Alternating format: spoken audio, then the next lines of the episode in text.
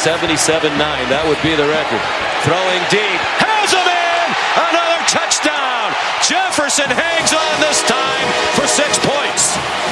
Second down, downfield, scans downfield, fires to the end zone. It's intercepted. Picked off by Nolan Turner. And the Tigers are not going to be dethroned tonight. Andrew Dowdy back on the High Motor Podcast, the post playoff semifinal podcast. Those intros with those two plays that I that I just did that I do every single week. I'll grab a meaningful play like the play from a game. And yeah, we had Clemson's interception to seal that, but there wasn't the play from LSU's wins. You know how how playoff runs and titles are are defined by one play, sometimes two plays. And this is something that Chase Kitty and I just talked about a couple weeks ago on the podcast, the five plays that define the the college football regular season, built that playoff field. And in the past, I've written about, I've talked about plays that have knocked out teams. Like the one play that knocked out a team, if that one play had gone differently, we probably have a different national championship. We probably have a different playoff, like the Crabtree catch that comes to mind back in 2008. The kick six, obviously, uh, Michigan State's field goal to beat Ohio State in 2015. Those type of plays, and in that that LSU beatdown of Oklahoma on Saturday, as we've seen in some of the past semifinals, we haven't had many great semifinals. Thank God we had the good one on Saturday night. There just wasn't there wasn't one play in that LSU game. And it's not that there wasn't just one play, it's that there wasn't even like a group of plays. It was just a, a pure ass kicking from start to finish. And yeah, Oklahoma showed some life with that CeeDee Lamb deep ball to answer early after it looked like LSU was going to completely run away with it early, but it, it was never a game. Like it never even looked like a major college football game. It never looked like Oklahoma was on the same planet as LSU. And this kind of came up last year with the Notre with Notre Dame not even looking like they're on the same planet in the playoff last year. It, it, it, looked worse. Like this was, I don't even know how I would describe it to somebody who missed that game. Think about somebody who missed that game. How would you describe what type of beatdown it was? I mean, it was like a, a youth football game. I mean, it was like an a youth football game where one team just looked like they did not belong in the same field. I don't know.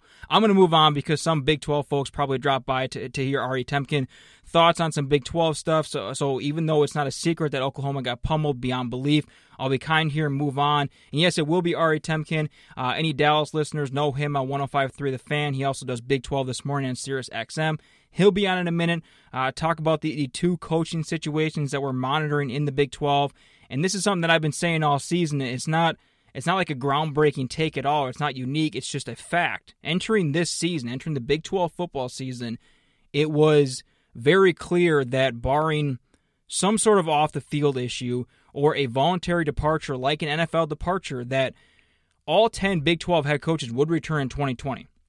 None of those 10 coaches were going to get fired for for on-field performance-based reasons, but now that second piece is coming into play. We have to monitor that second piece, the the Lincoln Riley, the Matt Rhule NFL factor. So I want to get Ari's thoughts on that stuff. Uh, also, how much stock he's putting in that Oklahoma beatdown, short term, long term, small picture, big picture for the Big 12 as a whole. And then after Ari, it's going to be Bill Bender of the Sporting News. Those guys will be on back to back. Going to ask Bill about some playoff stuff, the fumble replay that everybody is still talking about, that we should still be talking about because of how big of an impact it had on that game and how big of a blown call it was.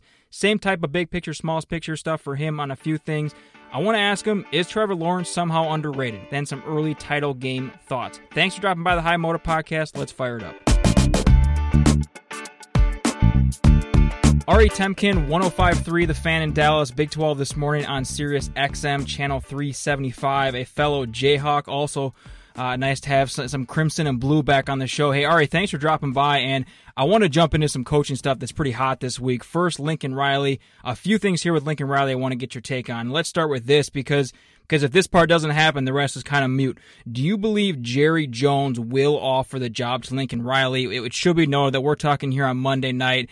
And unless I just didn't see it, the, the, the move to, to fire Jason Garrett hasn't officially come down yet. Correct me if I'm wrong on that. But eh, do you actually believe that if that does happen, that Lincoln Riley will be offered this job? So Garrett is out. It's not that he's going to get fired, and there's been no move made officially yet, but they're going to let his contract expire. So um, Garrett is not going to be coach of the Dallas Cowboys next year. That much is certain. It's just not official yet in, in terms of he's not going to be fired. He's, his contract will run out. In terms of Lincoln, um, you know, it's a, it's a great question. I, you know, I, Jerry has made some comments this year about you know a reluctance to hire college coaches, which is kind of funny considering he won some championships with college coaches and Jimmy Johnson and Barry Switzer. Um, so he's had his most success as a National Football League owner and general manager with college coaches, um, and and specifically an Oklahoma coach as well. But um, you know, I I think here locally Lincoln's probably the best you could think about in terms of legitimate candidates. You know, maybe Sean Payton is a legitimate candidate. Who knows? I mean, if, if anybody can get anybody, it's Jerry Jones, the Cowboys, I think. But you know, I, I, I don't know how likely it would be that they could get Payton, but I think Lincoln would be pretty close. Look, he's he's at the forefront of many of offensive innovations. He's you know, Andy Reid and, and other NFL coaches came and have been to Norman over the summer to kind of learn from him and then see what he does. It's, it's clearly a trickle up league now where offensive schematics are trickling up from the college game. A lot of that is very, very influential in the NFL now. We saw that with Cliff Kingsbury getting a job. Lincoln, I mean, in my opinion, is just such a better coach at that level than, than Cliff Kingsbury. You can see, you know, Kingsbury having the success he's already having um, shows you the potential for a guy like Lincoln in a league that's starting to catch up with, you know, being more innovative and more aggressive in terms of – you know, adapting and evolving offensively, but defensively, but you know, you can still really feast on teams that don't. And um, you know, that was kind of what the Cowboys were under Jason Garrett. What you see is what you get. You don't really evolve much, and so Lincoln would be a, a, a vast departure from that. But it would take a lot. You know, it might take a Jon Gruden type deal to get that thing done. It might seem crazy, but he's got no reason to leave Oklahoma. He's getting the best recruits uh, on the offensive side of the ball he can. He's already got the number one quarterback recruit in the country who's in the backyard of the University of Georgia, uh, Van Landingham, and uh, he's in the 2021 class. So he's, you know, he seems to have no reason to leave. You'd have to basically make it worth his while, I guess. And look, the Cowboys are certainly there in terms of, you know, he's he's from Texas, and you'd think that that job would be attractive to him. But it, it's one of those things where it's like they have to be all in on hiring Lincoln because if not, they're not going to get him. They have to really make it, you know, attractive enough to where he'd want it to have both money and the power. And we'll see. But to me, he'd be the first call, the only call I'd make. And then if that call does come and ultimately he, he does, the offer is made, he does take that job, we, we kind of get to two pieces here. Um, you said that it would might be attractive to Riley, and you obviously don't have any inside information if, if Riley were to take that job. Otherwise, I feel like he would have said it. We, as you said, we know he's in a great job. We know he's in what a top five, top ten college job. We know that he has the family with the young kids um, that sometimes keep a coach in place. We got that. You mentioned the recruiting, but but ultimately, do you think that Riley takes that job and then? Who replaces Riley in Oklahoma? I mean, do they stay in house or do they open up, you know, one of the best jobs in college football for the first national search in what, more than 25, 20, 22 years or something like that? So I would hire Lincoln Riley if I were Jerry Jones. I don't think he will because it's it, like I said, it sort of has to be from the Cowboys side, like it has to be completely perfect. Like he's the guy you want, and you have to have him, and so you're willing to do the things that he wants to. He needs to be able to do in order to make it happen. And I just don't think the Cowboys are going to be willing to do that. Um, you know, so I I would find it very unlikely that Lincoln Riley is is working in the NFL and and working specifically for the Cowboys next year. It, it's who I would hire I would give him the money and the power, and I'd be fine with it. And um, you know, look, I, I think the idea of ultimate power here. You've got a lot of coaches that want the ultimate power, and you know, I, I just don't know that that works. I think the Cowboys finally have sort of a, a an appropriate setup organizationally, and that's sort of what's happened behind the scenes here. As Jerry is, you know, he's conceded power to his son Stephen Jones, who's you know has more power today than he's ever had, and you know, this hire in many ways signifies just how much power Stephen has relative to Jerry because in the past when Jerry's hiring coaches, he wants to have a say in the coordinators that's being hired and the assistant coaches that are being hired. That's not a situation that Lincoln Riley is going to be more willing to work under, nor is it a situation that Matt Rhule will be willing to work under. And why should they? It's not a it's not a position for a coach to be successful in the National Football League if you come to if you come to a situation where you're having to deal with the general managers trying to dictate the types of hires you can make. So, you know, I don't I think Stephen would be more willing to give up power. But, you know, look, the organization from a standpoint of personnel acquisition, they drafted really well. They developed good talent. This is a talented football team. They were offensively you know, they were plus a hundred point differential. I mean, they're like the first team in the last 30 years to be plus a hundred in point differential and be under 500. So they, they have, I think their their their personnel department's done a good job, and that's led by Stephen Jones and their head scout Will McClay. And um, you know, so I, I think the idea that like Lincoln or anybody else would need to come into a situation and have total power, right, would would probably not actually be in the best interest of any team, specifically the Cowboys, the way they're currently constituted. Uh, it's it's very difficult to be the authority of the organization and and be successful. I mean, you look at it over the history of pro sports, and Gregg Popovich is about the only successful situation. Gregg Popovich and maybe Belichick, but even in that case, you know, it's it's it's such a unique situation that it's just hard for that to work. So, you know, I, I would imagine Lincoln wants the power to hire his own guys which any coach should get and want to have. That's why Matt Rhule didn't go work for the Jets last year because they wouldn't let him hire his own guys. And I I probably feel like it's more likely that Matt Rhule were to leave than Lincoln Riley because the Giants job is open. That is the job that he's perhaps most linked to because of his history. I, I still don't think it's a given he would leave. It has to be a situation where it's the Giants and they're willing to allow him to hire his coaches and you know have front office say certainly. So we'll see. But I, I guess if you're asking me to take a guess, I would I would say it's more likely that Baylor's looking for a new football coach than Oklahoma is. So let's say Baylor is looking for a new football coach, and you say you don't see Jason it. Garrett. So J- Jason Garrett. I'm not kidding. I'm I'm I'm, I'm being serious. The thing about Jason Garrett is he would be a good college coach because he's very much a motivational, rah rah type type coach. That's his strength. He his strength plays well the younger guys. Obviously, we don't. There's no precedence in terms of his ability to recruit. Um, but we've we've seen. I mean, Lovie Smith's team got boat raced by Cal today in a bowl game, but and and you know, I I, I think I, I it wouldn't be. I, I could see Jason Garrett his next job being at the collegiate level. So I throw Baylor out there because it's convenient if that job is open. And again, I think he I think he he would be a good coach at the collegiate level. I mean, he's you know he gets a bad. He, I think he's he's been criticized, and I've heavily criticized over the years, rightfully so. He's he's his flaw his flaw at the NFL level is the inability to evolve and adapt and adjust. It's perhaps a flaw at the collegiate level too, but I think he could be way more successful at that level and winning eight, nine, ten games, potentially getting the bowl games, that kind of thing, as opposed to winning in the playoffs. Because his the way Jerry Garrett coaches, you can win a lot of regular season games like that. It's hard to win the playoffs like that. Yeah, I mean, I'll be honest. When you said the name, I thought you were completely joking, but but as you laid out, I mean, it doesn't. Maybe I should have, I guess, had my radar on a different one because when I was kind of speculating on this and just looking through today and, and trying to guess, uh, just playing a game who they might be, you know, guys like Bryan Harsin, Luke Fickell came to mind, and it's just a completely different job than, than three years ago. Being down there, what is the the sense that you get? What this Baylor job is now versus three years ago? I guess how good of a job is it? Well, it's interesting because Matt Rhule took it when it was really bad.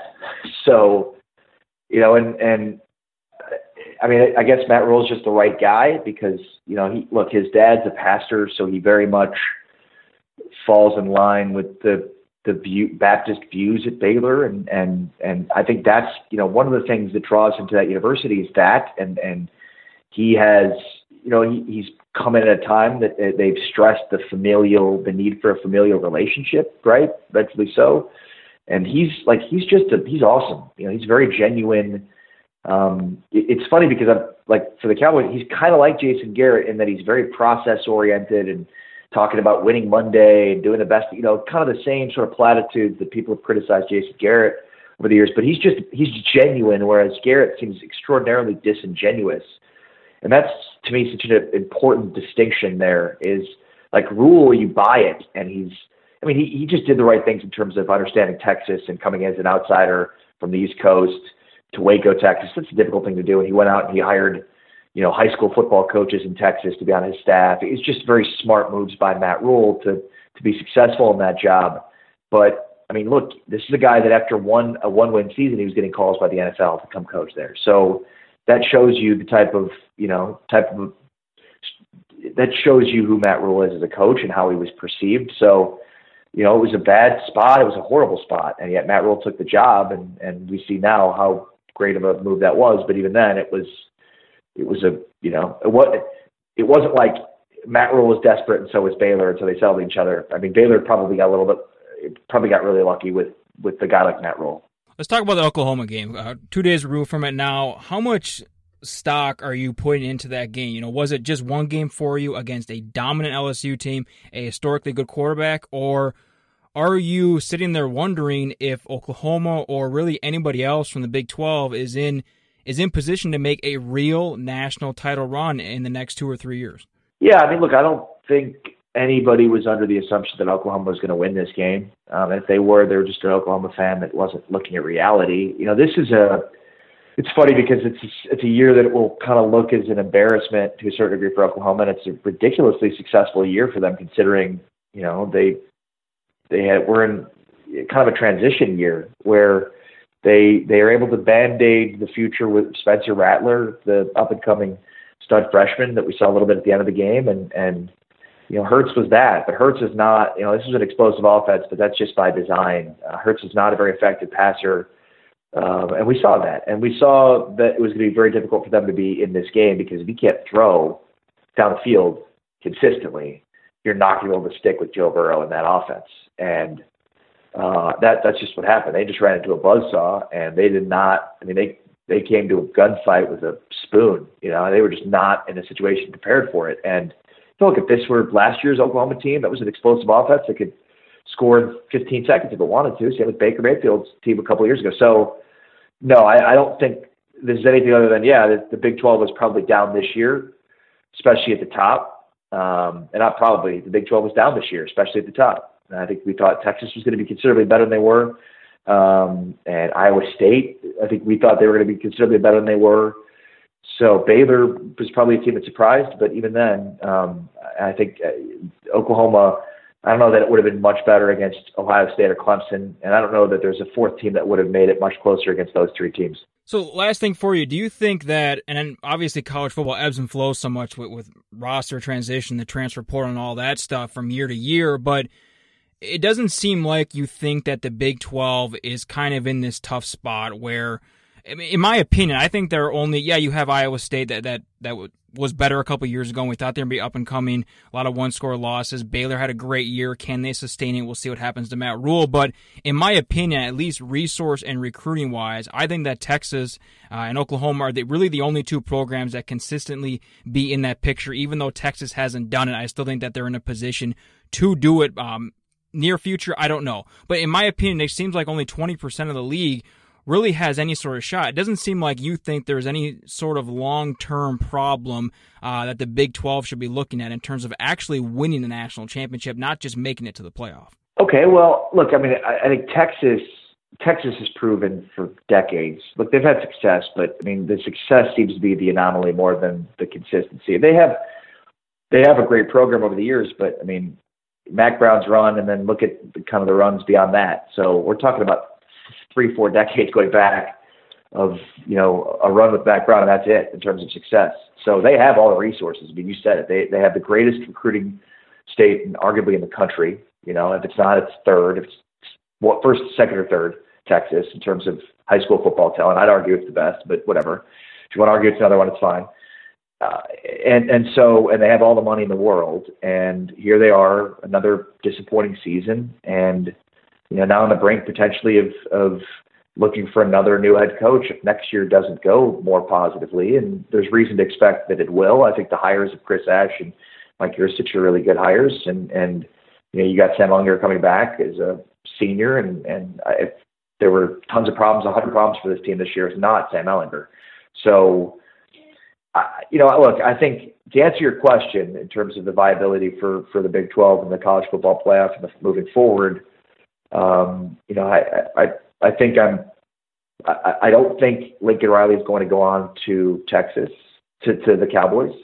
And so I think you could always count on Oklahoma to be there. You know, the thing is like, they just, they couldn't throw the football this year. And so I mean, it's amazing that they were at eight yards per play at second offense on a you know the second offense in college football this year, despite not being able to consistently throw the ball.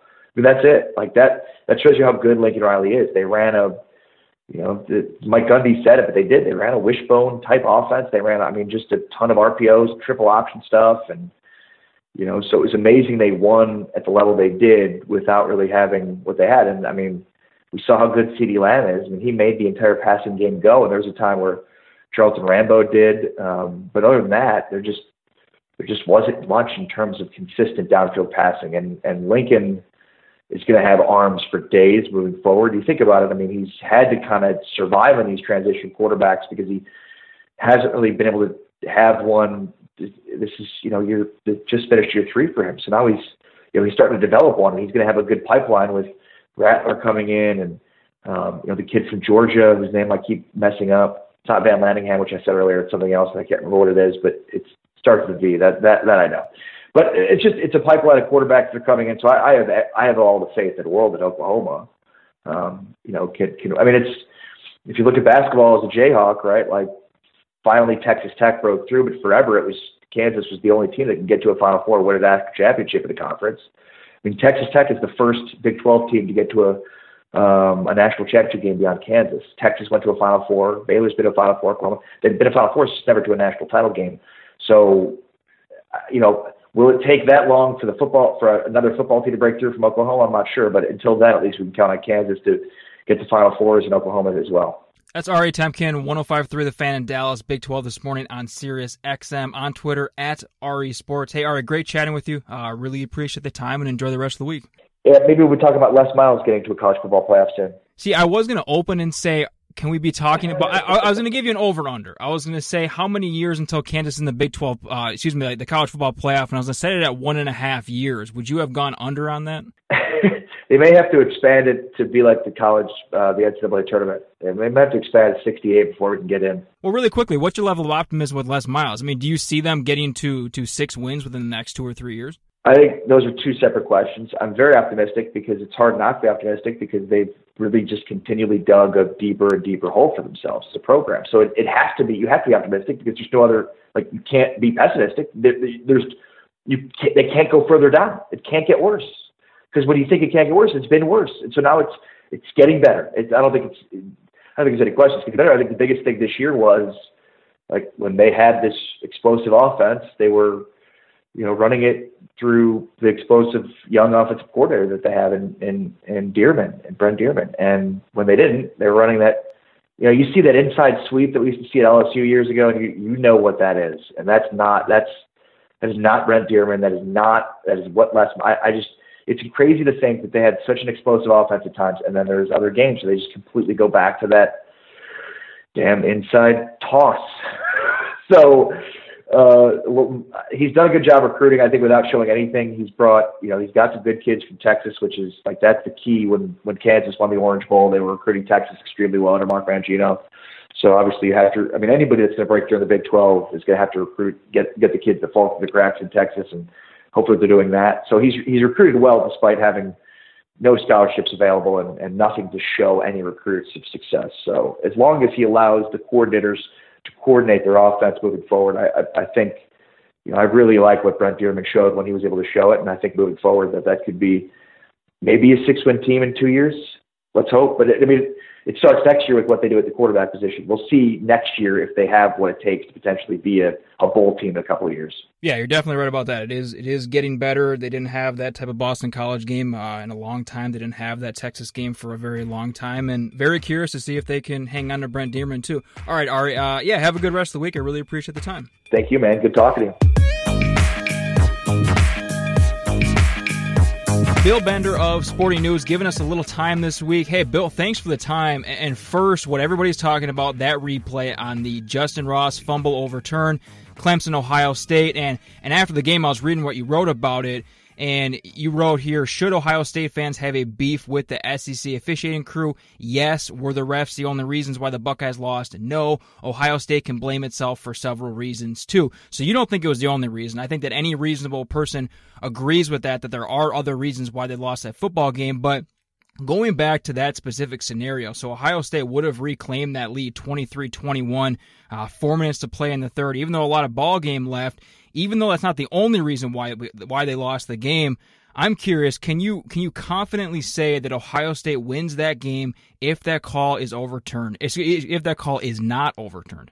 Well, put 23-21 lead later.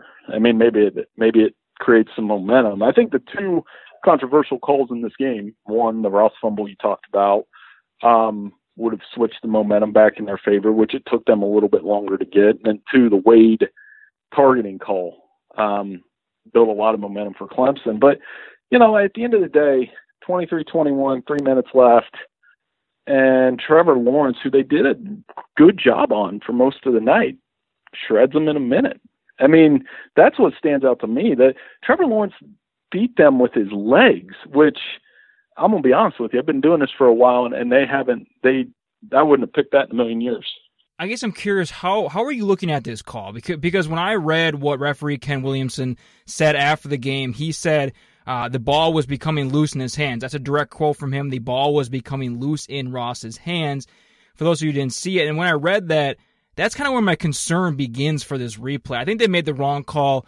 Um, I think it's different if it's a wrong call in the moment, but they went back and looked at replay and that explanation claiming that the ball was moving in his hands, unless I'm just not seeing something that they are, I think that explanation is just plain wrong. I don't think the ball ever becomes loose. So, regarding that piece of it, with this review, are you at all concerned about instant replay in the sport, or you're just looking at this as one blown review and that is absolutely it? Well, uh, you know, targeting is a whole separate discussion. I don't think you and I have enough time to to get my thoughts on targeting and how many I have. Um, but but that fumble, he I, I'm with you, man. I thought he turned took four steps. It looked like he took four steps. So what is a football move? Now we have to have an existential discussion about what that is. And um, you know, I, I thought he made a football move. I thought the strip was clean, and then Fuller picks it up and goes. I, you know, that was the worst call of the bunch. Um, of the four that have really stood out with Buckeye fans, and I live in Ohio, so I got to hear from them. Um, you know, the Dobbins catch wasn't a catch. The roughing the punter was roughing the punter. And the Wade targeting was targeting by the letter of the law. But this Ross fumble, I'm with you. I mean, these are big time games. You know what? The other thing that, not to riff off this, how do we have a game played with turf conditions like that? In you know what I mean? Like a semifinals played on that kind of turf where guys are looked like a slip and slide at times. So it seems like, and correct me if I'm wrong on this, it seems like you're willing to say that there were errors made, turf conditions among them, these these controversial calls, in your opinion and in my opinion, a completely blown call uh, with this fumble, no fumble here. So it doesn't seem like you're sitting back here, we're talking here on Sunday, and saying this is a widespread problem, problem in college football. I am worried about the replay system. I'm worried about things beyond just this call. It seems like you're chalking this up and saying this was one bad call. Yeah, I don't think it's a, you know, these happen. Um, that was the one that, that really stood out to me. I think, you know, again, if you're Ohio State, you, you, get, you can't settle for field goals. You can't throw two interceptions. You can't uh, give up a couple screenplays. I mean, again, at the end of the day, I think it overshadows what Trevor Lawrence did at the end. I mean, that's the story to me. This guy that you know hasn't lost yet leads his team down in a in a heartbeat with with three straight daggers in the passing game and, and again a run. So, you know, Clemson. Uh, my immediate reaction after the game, I saw a lot of people saying LSU is going to smoke Clemson. I'm not there because I think Ohio State's defense is better than LSU's defense. So that leads me to believe that we're going to get a dandy down at the uh, Superdome here in a few weeks between New, or, or uh, New Orleans. Well, the Saints will probably be playing that weekend too. Um, but uh, between Clemson and LSU. So going back to Trevor Lawrence, and I'm not sure how you feel about Dabo's whole disrespect tour, playing respect in the locker room. The last four weeks, Dabo's been screaming about a lack of disrespect for the program. Um, I, I, think he's completely wrong on that. I know it's just his his shtick and that he's motivating his players, but it, there is some annoyance for me with that, but I think there kind of is a point for Trevor Lawrence, and he's touched on that this year, where I think Trevor Lawrence is better this year than he was last year. I don't think that he's taken some massive jump, but I think because of what, I mean, Jalen Hurts kind of faded there a little bit, because of what Jalen Hurts did, because of what Joe Burrow did, I think it's really easy to look over what Trevor Lawrence has done this season. And I think that even though Dabo's constant harping of disrespect is kind of nauseating for me, I think there is a point for Trevor Lawrence. Are you kind of surprised that, that Trevor Lawrence hasn't gotten more love? And is it just because of what Joe Burrow has done? Partially, yeah. I mean, it's a statistical game with the Heisman. And, um, you know, it's one of those deals where, you know, guys like Tua put up big numbers and, and Burrow and Fields and but Lawrence, you know, he when he throws the football, I just look at it. And, you and I were talking before I came on. We both watch a lot of NFL football. He makes NFL throws look easy, and he's going to make an NFL team really happy in a couple of years. I don't know which one it's going to be, but um, and, his legs were the the difference. I haven't seen a quarterback. I cannot remember the last time a quarterback had a 60 plus yard run against Ohio State. I, and I and I've watched a lot of Ohio State football. Um, I'll have to go back and look, but that touchdown run was incredible to see him turn it up on the sideline. And yeah, I think you know when he gets in these playoff situations, that was crunch time. He made the plays, and um, what more could you ask for? Joe Burrow, Trevor Lawrence, probably the next two number one picks. As, you, as I've said a few times, I'm in Ohio, so the Bengals better draft Burrow. They, they better draft him because I think he'll be really good at the next level. So we get all this under one roof, it'll be a lot of fun. So you are in Ohio, and and kind of going back to what I asked you about the replay, big picture, small picture, same type of question. But regarding Ohio State, and even though that they were, I think they were on the 23 yard line when when Fields threw that pick on the miscommunication, even though that they're 23 yards away from, we assume, winning that game, reaching the national championship for the second time in the playoff era. Now all of a sudden with that pick, it's they don't have a playoff win since that first playoff. Yes, we're still three years removed um, from that debacle against Clemson. Is there any wonder, maybe that's the right word from you, if Ohio State is just a step behind every every year from those elite teams, and that's just how it is? Or, or again, going back to the replay, is this just one game? Uh, we're not even talking about this if there's not that scramble miscommunication on the final drive. Uh, well, let me answer that two ways. One, I think they were itching to play this game for three years. You know, after what happened the last time they were in the desert and got blown out and they were outclassed. I I don't think there's a talent gap or it. You know, they are one of the few heavyweights that that is truly capable of winning a national title. They they could have won that game very easily last night. They let some things slip. Um, you know, and I think the other ones are Clemson, LSU, Georgia and Alabama. I mean, think about it. Joe Burrow had the season of all seasons for SEC passing quarterbacks, and they beat Alabama by five. So Ohio State can to come away from this game thinking we can win a national championship again. They're not that far removed from it. Um, they've got NFL talent all over the place and more coming in. And I don't, I, I don't know, Andrew. I, I think they'll be ranked number two to start the season, two or three, because they got Justin Fields back. So what do you when you said that gap? What do you think? What are you attributing that gap to? I guess I, I agree with you. They they are one of those teams that just that has the talent. They just have more talent than anybody else in the in the Big Ten. They are one of those whatever you said four or five teams. What are we attributing this to? I know that I, I hate that after a loss, everyone's looking for somebody to scream at. I mean, if if the the PAT two point conversion that Ryan Day opted not to do, if that had come into play, everyone's screaming at Ryan Day today. Instead, we're screaming at the officials. But I don't want to do this. Who can we blame? But what is the gap there? What what do they need to do? And this is probably a discussion for a, a longer podcast. But what do they need to do to to close that gap? I guess. Oh, they just. I mean, how much pressure? They've dominated the Big Ten much like Clemson dominated the ACC. There was all this talk coming into the game about Clemson's competition. I think the Big Ten competition's better, but not by that much. I mean, Michigan is way behind Ohio State. It's not like Memphis got outclassed by Penn State yesterday. They just couldn't stop the run. I don't think the Big Ten is light years ahead of the ACC. I think it's better. Um, but and then you look at LSU. I wrote this about LSU yesterday. I do think that there's something to be said about a team that goes through Texas, Florida, Auburn, Alabama, Georgia, and then they made it look easy against Oklahoma. I don't think Oklahoma is capable of winning a national championship right now. I don't think Texas has I, I really believe it's that list of teams that I told you. Those five teams that have the four and five star talent surplus, and Ohio State has that. So, you know, last night really came down to execution in the red zone. You know, J.K. Dobbins catches a touchdown, they win that game. A couple calls go their way, they probably win that game. Uh, a lot of missed opportunities. If they stop Clemson with three minutes to go, they win the game. So I don't think the gap's substantial at all. And I, I if I were betting, I, I'm guessing they'll be back on that stage next year too. Last thing here, so will be LSU Clemson title game New Orleans, uh, January 13th. I'm looking five point favorite. It seems like LSU at most books right now. What are you expecting that game really quickly? Any early predictions, even though we're still two weeks out? I'll break it down over the next two weeks. I mean, the gut reaction is to pick LSU at home, Burrow and that offense, and how they've just been functioning at the next level. But I mean, you know, how can you dismiss a team that's won 29 in a row? And I've been to the last four title games, and Clemson shows up for these games. They don't they don't back away from the spotlight. They're not going to be scared.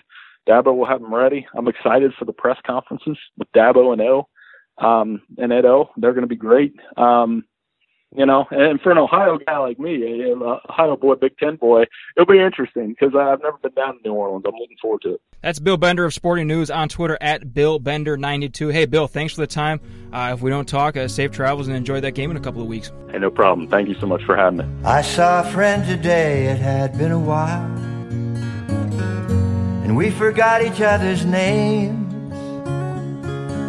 But it didn't matter, cause deep inside the feeling still remained the same.